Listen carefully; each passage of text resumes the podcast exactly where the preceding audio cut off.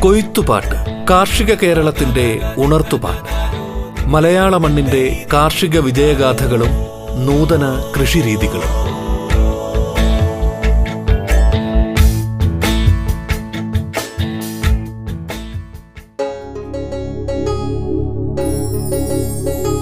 നമസ്കാരം പ്രിയ ശ്രോതാക്കളെ. കന്നുകാലികളിലെ പാരമ്പര്യ ചികിത്സാവിധികൾ എന്ന വിഷയത്തിൽ തിരുവനന്തപുരം ജില്ലാ വെറ്റിനറി സെന്ററിലെ senior veterinary surgeon doctor K C Prashanth സംസാരിക്കുന്നു.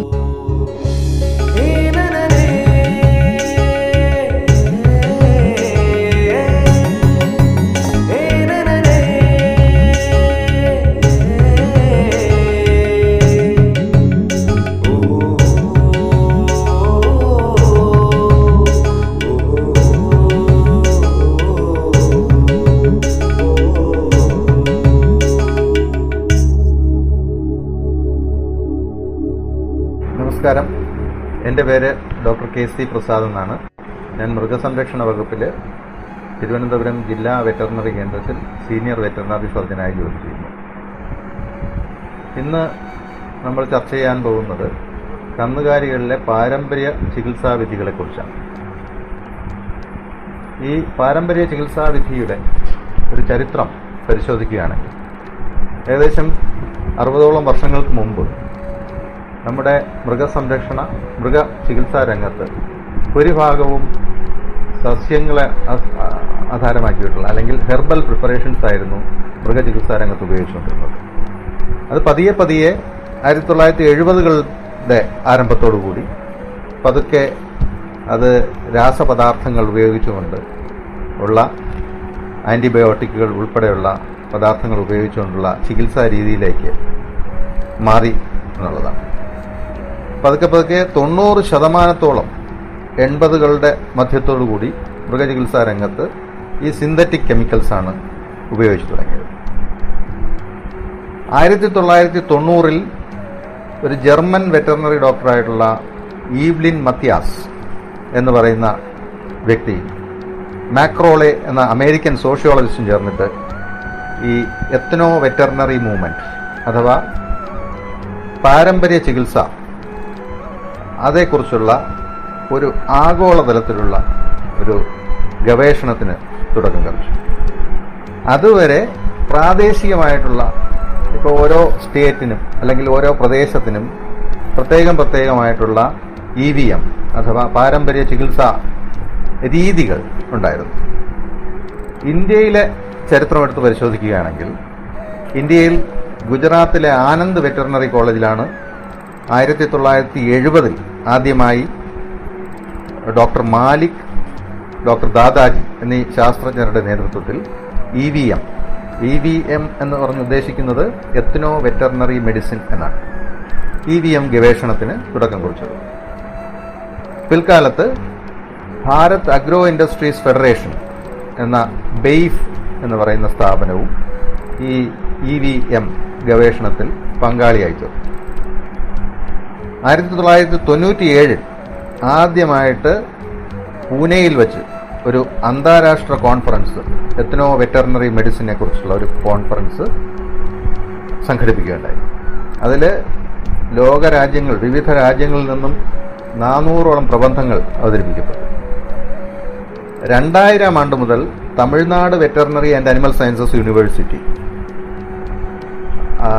Bangalore ആസ്ഥാനമായി പ്രവർത്തിക്കുന്ന T D U transdisciplinary university T D യുവുമായിട്ട് ചേർന്നുകൊണ്ട് ഈ പാരമ്പര്യ മൃഗചികിത്സാ വിധികളെക്കുറിച്ചിട്ടുള്ള ഗവേഷണങ്ങൾ തുടങ്ങി. രണ്ടായിരത്തി രണ്ടോടുകൂടി ആദ്യ പരീക്ഷണങ്ങൾ അകിടുവീക്കം വയറിളക്കം കോഴി വസന്ത രോഗം എന്നിവയിൽ ഒരു ഡേറ്റ തന്നെ അവർക്ക് വിജയത്തിന്റെ ഒരു ഡേറ്റ തന്നെ ഉണ്ടാക്കാൻ അവർക്ക് സാധിച്ചു. രണ്ടായിരത്തി അഞ്ചോടുകൂടി ആവശ്യത്തിന് വിവര സമാഹരണം നടത്തിയിട്ട് രണ്ടായിരത്തി ഏഴിൽ തമിഴ്നാട് ഗവൺമെന്റ് ഒഫീഷ്യലായിട്ട് ഈ എത്തനോ വെറ്ററിനറി മെഡിസിൻ അംഗീകരിക്കുകയും എൺപത് ലക്ഷം രൂപ ഗവൺമെന്റ് ഫണ്ടായിട്ട് അനുവദിക്കുകയും ചെയ്യും Indian council of agricultural research ആയിട്ട് ചേർന്നുകൊണ്ട് ഒരു ഇന്റഗ്രേറ്റഡ് പ്രോജക്റ്റ് ആ വർഷം ആരംഭിക്കാൻ സാധിച്ചു.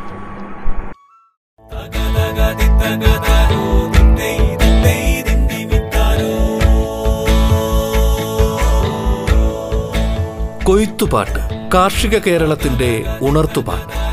മലയാള മണ്ണിന്റെ കാർഷിക വിജയഗാഥകളും നൂതന കൃഷിരീതികളും.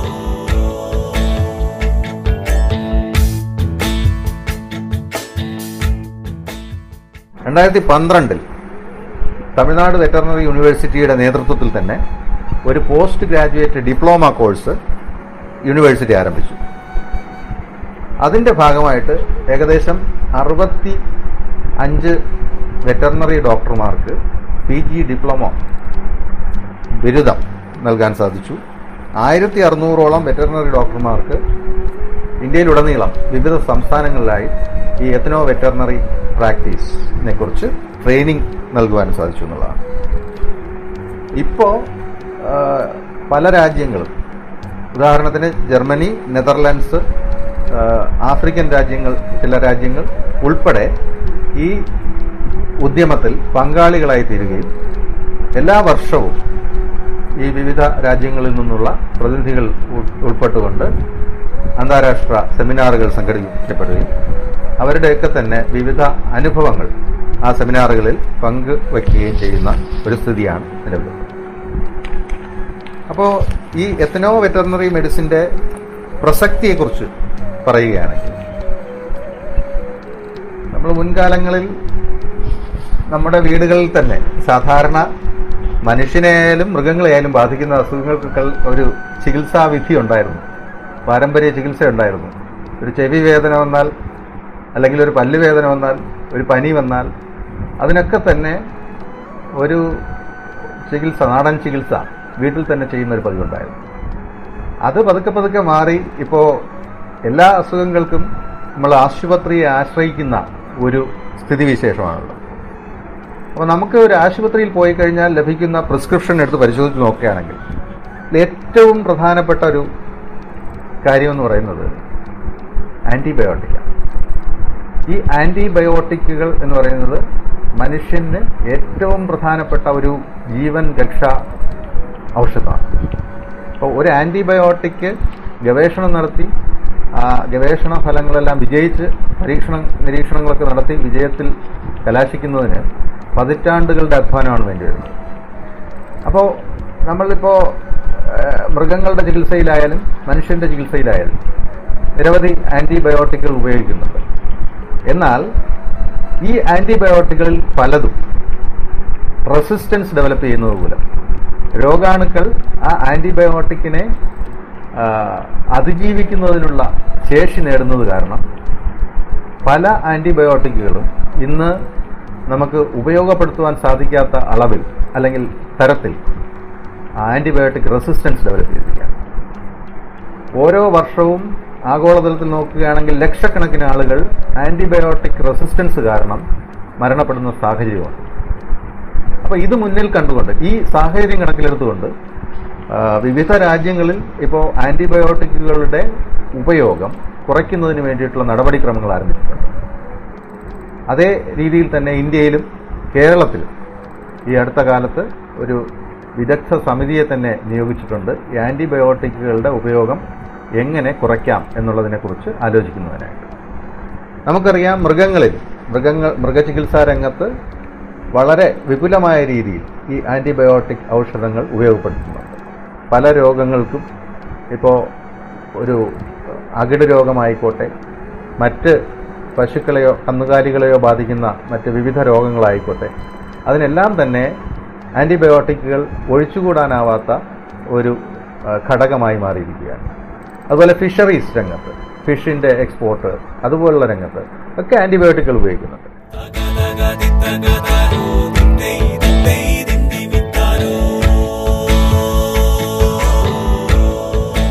കൊയ്ത്തുപാട്ട് കാർഷിക കേരളത്തിന്റെ ഉണർത്തുപാട്ട്. മലയാള മണ്ണിന്റെ കാർഷിക വിജയഗാഥകളും നൂതന കൃഷിരീതികളും. ഇടവേളയ്ക്ക് ശേഷം കൊയ്ത്തുപാട്ട് തുടരും.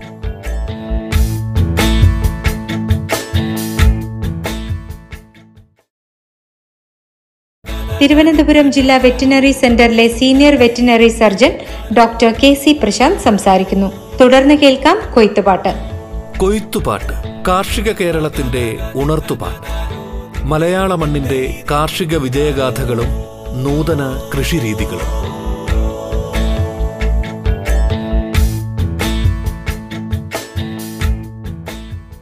അപ്പോൾ ഈ ആന്റിബയോട്ടിക്കുകൾ ഉപയോഗിക്കുമ്പോൾ മനുഷ്യർക്കായാലും മൃഗങ്ങൾക്കായാലും ഉപയോഗിച്ച് കഴിയുമ്പോൾ അവയുടെ സ്രവങ്ങളിലൂടെയും വിസർജ്യങ്ങളിലൂടെയും പ്രകൃതിയുടെ പ്രകൃതിയിലേക്ക് പ്രവേശിക്കുകയും അങ്ങനെ പ്രകൃതിയിൽ ഈ ആന്റിബയോട്ടിക്കുകളുടെ ചെറിയ തോതിലെങ്കിലും ഉള്ള അളവ് പ്രകൃതിയിലുണ്ടാകുന്നു. ആ പ്രകൃതിയിൽ ചെറിയ തോതിലുള്ള അളവ് ഉണ്ടാകുന്നതോടുകൂടി പതിയെ പതിയെ രോഗാണുക്കൾ ഇപ്പോൾ രോഗാണുക്കളുടെ സ്വതസിദ്ധമായിട്ടുള്ള ഒരു കഴിവാണ് അതിന് പ്രതികൂലമായിട്ടുള്ള ഘടകങ്ങൾ അതിജീവിക്കുവാനുള്ള കഴിവ് സമ്പാദിക്കുന്നത് അതുപോലെ തന്നെ ബാക്ടീരിയകൾക്ക് സംഭവിക്കുന്നുണ്ട് അങ്ങനെയാണ് ആന്റിബയോട്ടിക് റെസിസ്റ്റൻസ് എന്ന് പറയുന്ന പ്രതിഭാസം ഉണ്ടാകുന്നത് അപ്പോൾ ഈ ആന്റിബയോട്ടിക് റെസിസ്റ്റൻസ് ഒഴിവാക്കുന്നതിന് വേണ്ടി മൃഗചികിത്സാ രംഗത്ത് പ്രത്യേകിച്ച് ഈ പറഞ്ഞ അത്യാവശ്യമല്ലാത്ത സന്ദർഭങ്ങളിൽ എങ്ങനെ ഈ ആന്റിബയോട്ടിക്കുകളെ ഉപയോഗം തടയാമെന്നും അതിന് പകരം സംവിധാനങ്ങൾ എങ്ങനെ കണ്ടെത്താമെന്നുള്ള ഒരു ചിന്തയിലാണ് ഇന്ന് ശാസ്ത്ര സമൂഹം. അതുകൊണ്ട് തന്നെ മനുഷ്യരുടെ വിലപ്പെട്ട ജീവനുകൾ സംരക്ഷിക്കുന്നതിനും അതിനുള്ള ജീവൻ രക്ഷാ ഔഷധമായി ഈ ആന്റിബയോട്ടിക്കുകളെ നിലനിർത്തുന്നതിനുമുള്ള ഒരു ശ്രമത്തിന്റെ ഭാഗമായിട്ടാണ്. അപ്പോൾ ഇന്നിപ്പം നമ്മുടെ മൃഗ ചികിത്സയിൽ ഏകദേശം പത്തൊൻപതോളം സാധാരണ കണ്ടുവരുന്ന രോഗങ്ങൾക്ക് ഈ പറഞ്ഞ എത്തിനോ വെറ്ററിനറി മെഡിസിൻ പാരമ്പര്യ മൃഗചികിത്സാ വിധികൾ ഉപയോഗിച്ച് ഫലപ്രദമായി നമുക്ക് ചികിത്സ നടത്തുവാൻ സാധിക്കുമെന്ന് കണ്ടെത്തിയിട്ടുണ്ട്. ഇതിന്റെ ആദ്യ പടിയായിട്ട് ഞാൻ പറഞ്ഞല്ലോ Tamil Nadu veterinary and animal sciences യൂണിവേഴ്സിറ്റിയിലെ ഒരു ഡോക്ടർ പ്രൊഫസർ പുണ്യമൂർത്തി. അദ്ദേഹം അവിടുത്തെ ഫാർമക്കോളജി ഡിപ്പാർട്ട്മെന്റിലെ പ്രൊഫസറായിരുന്നു. അദ്ദേഹവും ബാംഗ്ലൂർ ആസ്ഥാനമായി പ്രവർത്തിക്കുന്ന ട്രാൻസ് ഡിസിപ്ലിനറി യൂണിവേഴ്സിറ്റിയിലെ professor M N B Nair.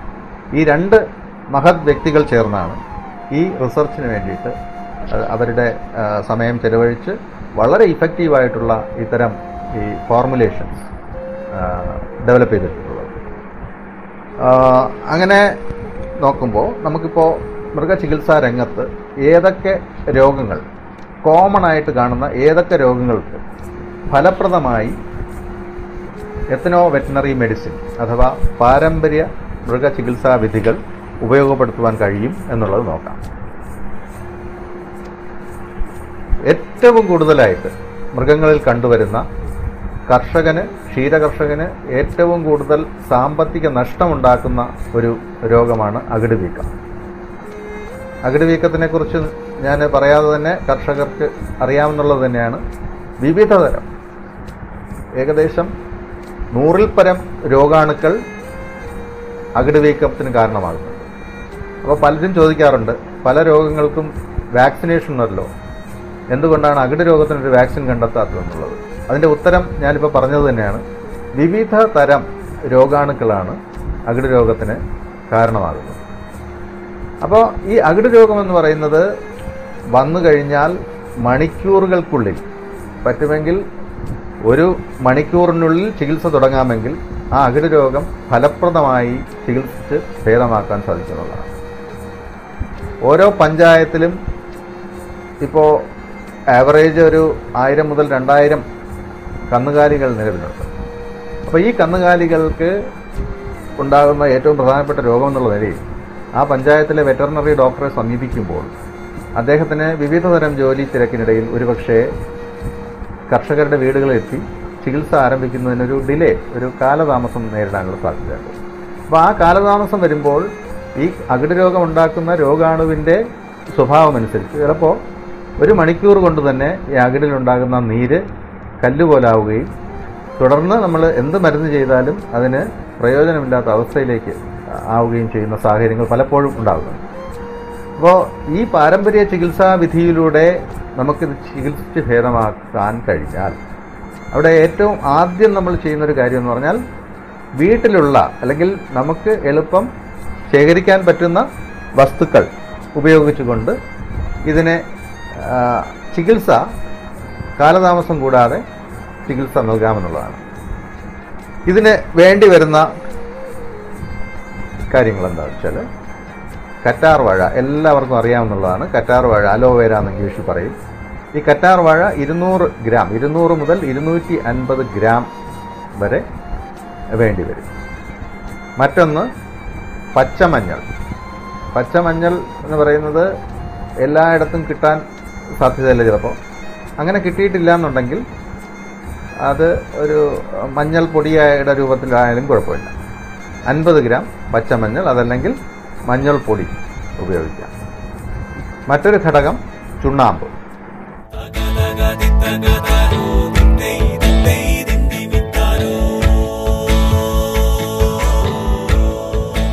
കൊയ്ത്തുപാട്ട് കാർഷിക കേരളത്തിന്റെ ഉണർത്തുപാട്ട്. മലയാള മണ്ണിന്റെ കാർഷിക വിജയഗാഥകളും നൂതന കൃഷിരീതികളും.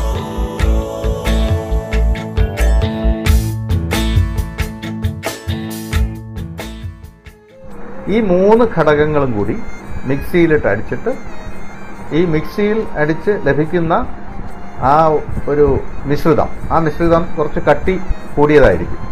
ഈ കട്ടി കൂടിയ മിശ്രിതം ഏകദേശം ഇരുന്നൂറ് മില്ലി ഇരുന്നൂറ് മില്ലി ലിറ്ററോളം പച്ചവെള്ളം ശുദ്ധമായ പച്ചവെള്ളം ചേർത്ത് ചെറുതായിട്ടൊന്ന് ലൂസാക്കണം. ഈ ലൂസാക്കിയതിന് ശേഷം ഈ അകിടിൽ പുരട്ടുന്നതിന് മുമ്പ് അകിട് കഴുകി വൃത്തിയാക്കി തുടയ്ക്കണം. കഴുകി വൃത്തിയാക്കി തുടച്ചതിന് ശേഷം ഈ അകിടിന്റെ കാമ്പും അകിടിന്റെ മുൻഭാഗം മുതൽ പുറകിലത്തെ ഭാഗം വരെ മുഴുവൻ അകിടും കവർ ചെയ്യുന്ന രീതിയിൽ ഈ മിശ്രിതം പുരട്ടി കൊടുക്കണം ഈ മിശ്രിതം ഒരു ദിവസം എട്ട് പ്രാവശ്യം എട്ട് പ്രാവശ്യം അകലിൽ പുരട്ടേണ്ടതായിട്ടുണ്ട്. സാധാരണ പല വീടുകളിലും നട്ടു വളർത്താറുണ്ട്. ഇനി അങ്ങനെ ഇല്ലെങ്കിൽ തന്നെ അങ്ങാടിക്കടയിൽ പോയാൽ കിട്ടുന്നൊരു കാര്യമാണ് കറ്റാർ വാഴ കറ്റാർ വാഴ എടുത്തിട്ട് അത് കട്ട് ചെയ്തിട്ട് വേണം ഇടാൻ. അപ്പോൾ അതിന് ചിലർക്കൊരു തെറ്റിദ്ധാരണയുണ്ട്. അതിനകത്തുള്ള ജെല്ല് മാത്രമാണോ എടുക്കേണ്ടതെന്നുള്ളത്. മുഴുവനായി തന്നെ കറ്റാർ വാഴ മുഴുവനായി തന്നെ അതിന്റെ എല്ലാ ഭാഗങ്ങളും ഉൾപ്പെടെ തന്നെയാണ് ഉപയോഗപ്പെടുത്തേണ്ടത്. കറ്റാർ വാഴ മഞ്ഞൾ പച്ചമഞ്ഞളല്ല അവിടെ ഇടുന്നത്. മഞ്ഞൾ പൊടിയാണ്. മഞ്ഞൾ പൊടി പിന്നെ ചുണ്ണാമ്പ്. ഇത്രയുമാണ് ഇടുന്നത്. അതിലൊരു കാര്യം ശ്രദ്ധിക്കുക. ഇത് അതിന്റെ കൺസിസ്റ്റൻസി മിക്സിയിലിട്ട് അടിച്ചിട്ട് ലഭിക്കുന്ന ആ ദ്രാവകം അല്ലെങ്കിൽ ആ മിശ്രിതത്തിന്റെ കൺസിസ്റ്റൻസി അതിന്റെ ഒരു ചെറിയ തോതിൽ വെള്ളം ഒഴിച്ചതിന് ശേഷം തീരെ വെള്ളം പോലെയും ആകാൻ പാടില്ല. അതേസമയം തീരെ കട്ടിയും ആകാൻ പാടില്ല.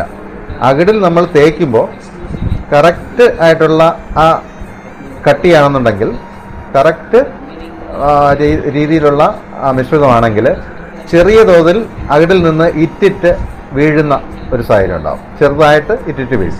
അതാണ് കറക്റ്റായിട്ടുള്ള ഒരു മിശ്രിതം എന്ന് പറയുന്നത്. അപ്പോൾ ഇത് നമ്മൾ പുരട്ടുന്നതിന് മുമ്പ് അകിട് കഴുകി വൃത്തിയാക്കണം തുടയ്ക്കണം തുടച്ചതിന് ശേഷം പുരട്ടണം. പുരട്ടുമ്പോൾ എല്ലാ ഭാഗത്തും ഒരുപക്ഷെ പുറകിലത്തെ ഒരു കാമ്പലിന്റെ മുകൾ ഭാഗത്ത് മാത്രമായിരിക്കാം നീരെങ്കിൽ പോലും മുഴുവൻ ഭാഗവും അകിട് മുഴുവനും കവർ ചെയ്യുന്ന രീതി പുരട്ടി കൊടുക്കണം ഒരു ദിവസം എട്ട് പ്രാവശ്യം പുരട്ടണം എന്നുള്ളതാണ്.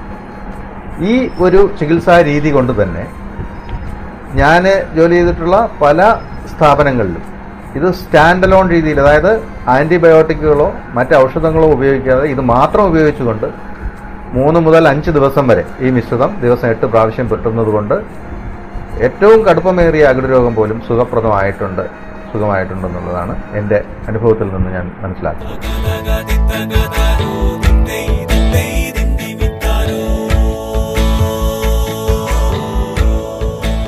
കൊയ്ത്തുപാട്ട്. കാർഷിക കേരളത്തിന്റെ ഉണർത്തുപാട്ട്.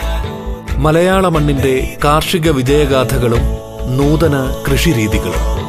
കൊയ്ത്തുപാട്ടിന്റെ ഇന്നത്തെ അധ്യായം പൂർണമാകുന്നു.